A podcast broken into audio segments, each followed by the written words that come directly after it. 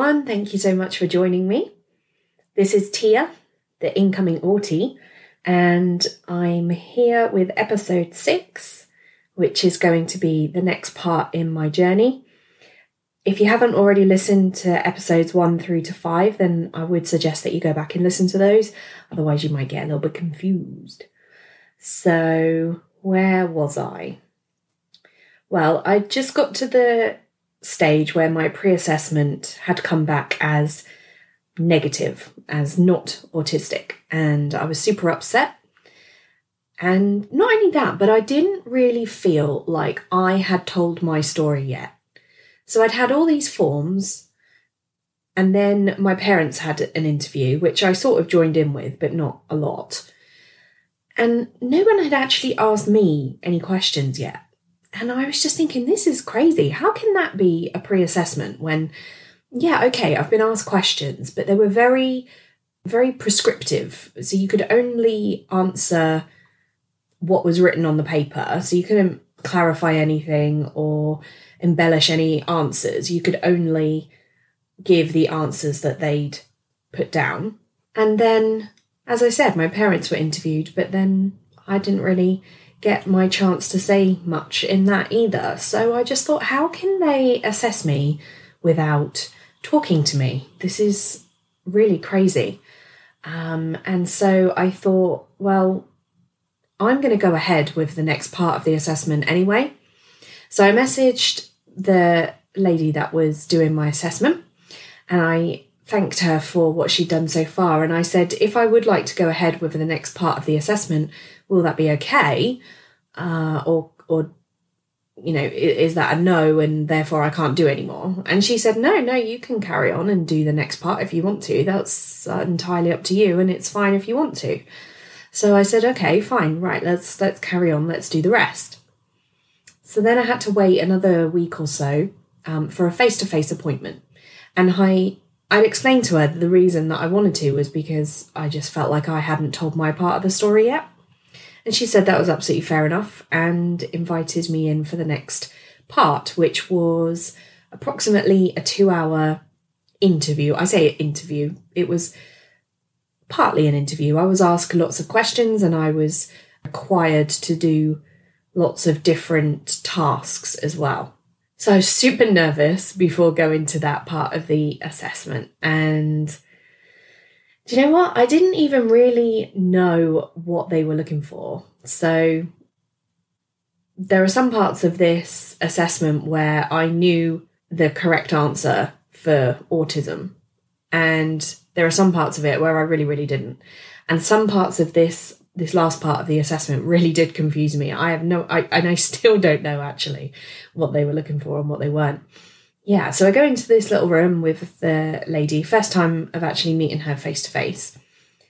So she put some things out on the table and she said there was this sort of puzzle and I had to put some shapes onto this piece of paper, which had the shapes outlined on it already placed. I just had to put some of the shapes into this shape that was on the paper. And then she said, I've got some more, so let me know when you're ready and I'll give them to you. So I put them where I thought they should go, and then I asked for some more and then did the rest, and, and that was that. I, I still have absolutely no idea what that was testing for. Then I think there were some questions about my life and and stuff, and I had the chance to talk a little bit. Um, then there was a little break, and she asked me if I wanted something to eat. And I was just like, no, I really, really don't. But I didn't actually explain my reasons. I just said, no, thank you. I mean, the reason was that, well, I wasn't really hungry. It would be weird, I think, as well, for me to eat and she wasn't. Also, the room was silent. And although my noise sensitivity is usually to do with other people, if the room is dead silent and I'm the one crunching or eating, then that would drive me crazy as well. So I was like, no, I don't need that right now. So I said no. And she said, okay, well, just, I'm going to put some of these little toy things out on the table. Some of them were toys, they were like little games, um, just basically sensory things to hold and play with. She said, you can feel free to explore any of these. Um, I'm just going to finish this bit of paperwork and then we'll continue. And she didn't leave the room, she stayed in the room.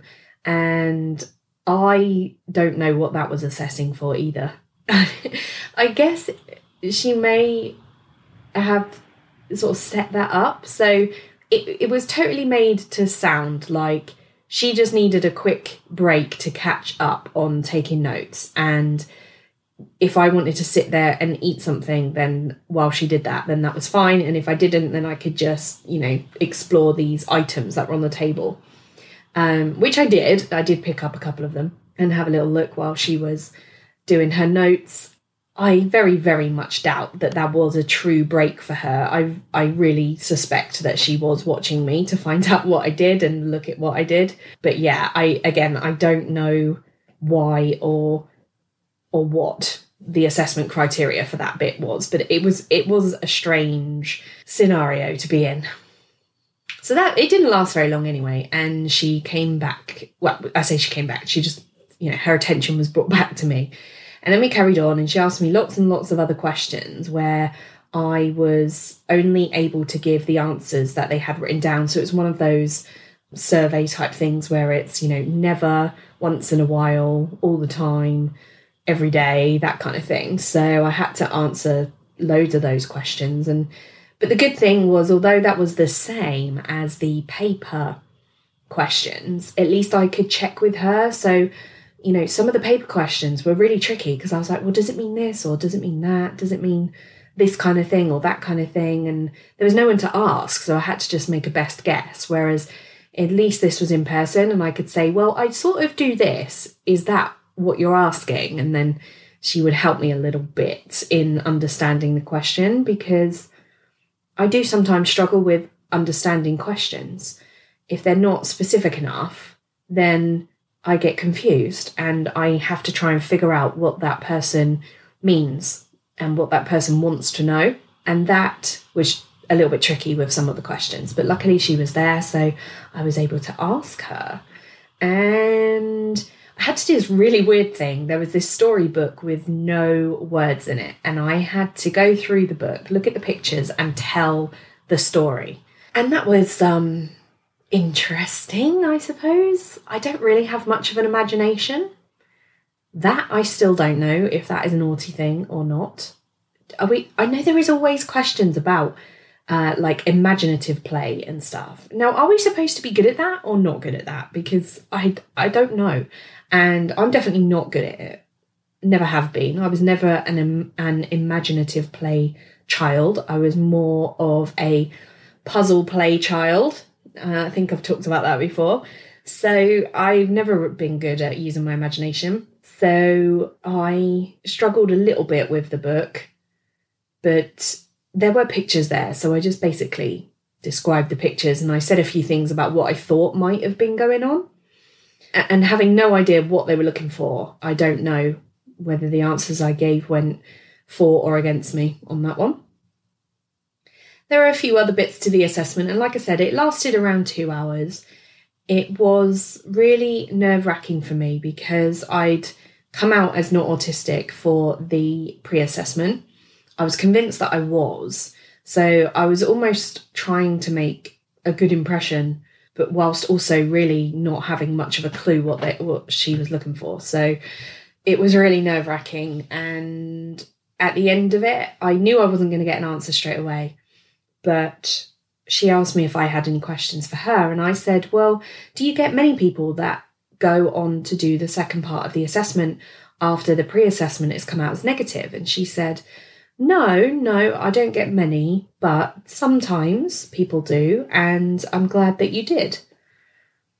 And I didn't question or anything else on that, and I just went away and did a little dance in my head because I took that as to mean that she was glad that I had because the next part of the assessment had clearly come out that I was autistic. So that's how I interpreted her saying that but I didn't know if I was right. And she told me that the results would be with me within a week. So now I just had to go home and wait and wait and wait some more, which was horrible. I hate waiting. I have like no patience. I mean, I say that. I do have some patience when it comes to th- some things. Like, I'm quite a good teacher. And I have quite a lot of patience with people when I'm teaching them. But when it comes to waiting for something, waiting for results, uh, waiting to go somewhere or something like that, then no, I don't, I hate it. Don't like waiting at all. So I was super pleased when I got an email from her less than 48 hours later to say that she'd collaborated. Is that no, that's not the right word, is it? Collated. all of my results and mm, the final result was in. I didn't have to wait a week after all. And I think she kind of saw like how eager I was and I told her how the last time I had to wait for the results I was just like so nervous and I just couldn't concentrate on anything else. So I think she purposely did them a bit quicker for me, which was lovely. And the results came in. I got a approximately 15 page report, which is a crazy amount, and it uses I've you know I've still got it, so I talk about it in the present tense. I've it uses loads of words and language that I don't understand. It's a bit clinical, but the overall outcome of the whole assessment was that I was autistic. For me, it was classified as autistic with level one needs. As far as I'm aware, there's level one, level two, and level three, and I'm level one, which I think in the past has been called Asperger's or high functioning autism. But I don't think those terms, well, I know Asperger's isn't used anymore, but I don't know whether high functioning ever was like officially used and now is not used. Um, but I know people don't like that that way of saying it anyway, so I, I don't say it that way. I was just trying to um, clarify for those that may have heard of those other terms. So yeah, autistic with level one needs, and oh my goodness, yeah, I cried again. You probably got that from what I've said before, but do you know what? I thought that I would run around the house and like scream in happiness and you know woohoo and high five and all that kind of stuff but I was actually quite calm when I read it. I was so nervous when I opened up the document and then I kind of skipped through it till I just got to the conclusion and when I read that I it was just like I know. I can't believe I had to convince somebody else that I was, but I know that I am. So that just makes sense for me. I was happy, but I wasn't over the moon like ecstatic and popping open the champagne kind of happy. And that's what I thought was going to happen. To be honest, it was just more of a confirmation and a relief of something that I already knew. So I went back and read over the report a bit more in a bit more detail, and I had to watch some YouTube videos on how to interpret the results as well because I just didn't know what some of these criteria and things meant. So I did that, which helped a little bit. And yeah, the various bits and pieces in there. As I said, with the pre assessment, uh, I was borderline on a couple of things. I came out as autistic on one or two things, and then not autistic on one or two things as well. I can't remember how many parts there are to the pre assessment, but it was kind of almost 50 50, but just on the side of not autistic. So that's why I got that result. Um, but she said that given that I was sort of an only child as a child. Basically, I have older brothers and sisters that are quite a bit older. And she said, so that can fudge the results a little bit because your parents don't have anyone to compare you to. So if there's two children growing up, and this is a really interesting point, if there are two children and they're close in age, then you have one for comparison against the other. And autism might stand out a bit more because it would look different to the child that didn't have it. Whereas only children and unique children, in my case, where I had brothers and sisters but also an only child, it might not crop up because there's nothing to compare against. Also, she said that she agreed that it might have been more useful to be able to speak to my nan.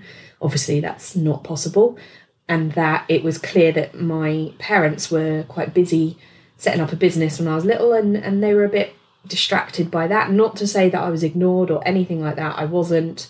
But as I've said before, I don't think I need to explain it again. You know, I spent a lot of time with my nan, and so she may have been able to pick up on a few things. And do you know what?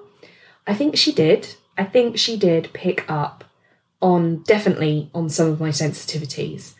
You know, we just didn't know what autism was in the 80s. And I'm sure that she didn't know what it was. So there was nothing to say about it. The fact that I was sensitive, I was just sensitive. And that was that. But I think she definitely knew that and definitely picked up on some differences, but never actually strung them all together and thought that there was a problem. I guess because there wasn't really a problem, you know, I was doing okay and there was nothing to flag up. That's why she said that the initial results could have been a little bit skew whiff. Does anybody else say that? Skew whiff? I don't know. There were some advisory things in there to tell work if you want to. There's some things that can make work easier for you. Again, there were the advisories that I should get counselling and ongoing therapy to help deal with the diagnosis and the depression, which is definitely something I plan to do. So there we have it. I am autistic. Yay! Yay, me. I'm part of the tribe. So I'm happy about that. I knew that I was, but I needed that diagnosis. And some people don't. I know there are a lot of people out there that suspect that they might be, or they have traits that place them on the spectrum, and they're not too bothered about a diagnosis. And that's absolutely fine. And to be honest, I envy those people a little bit, but I'm just like, nope, I have to know. I absolutely have to know. So I went out, got my diagnosis. And that's where I'm going to leave it for today, guys. So thank you so much for listening. Please share, like, subscribe, comment, do everything you can to show some love for the podcast. That would be wonderful. Thank you. And I will speak to you again next time. Take care. Bye bye.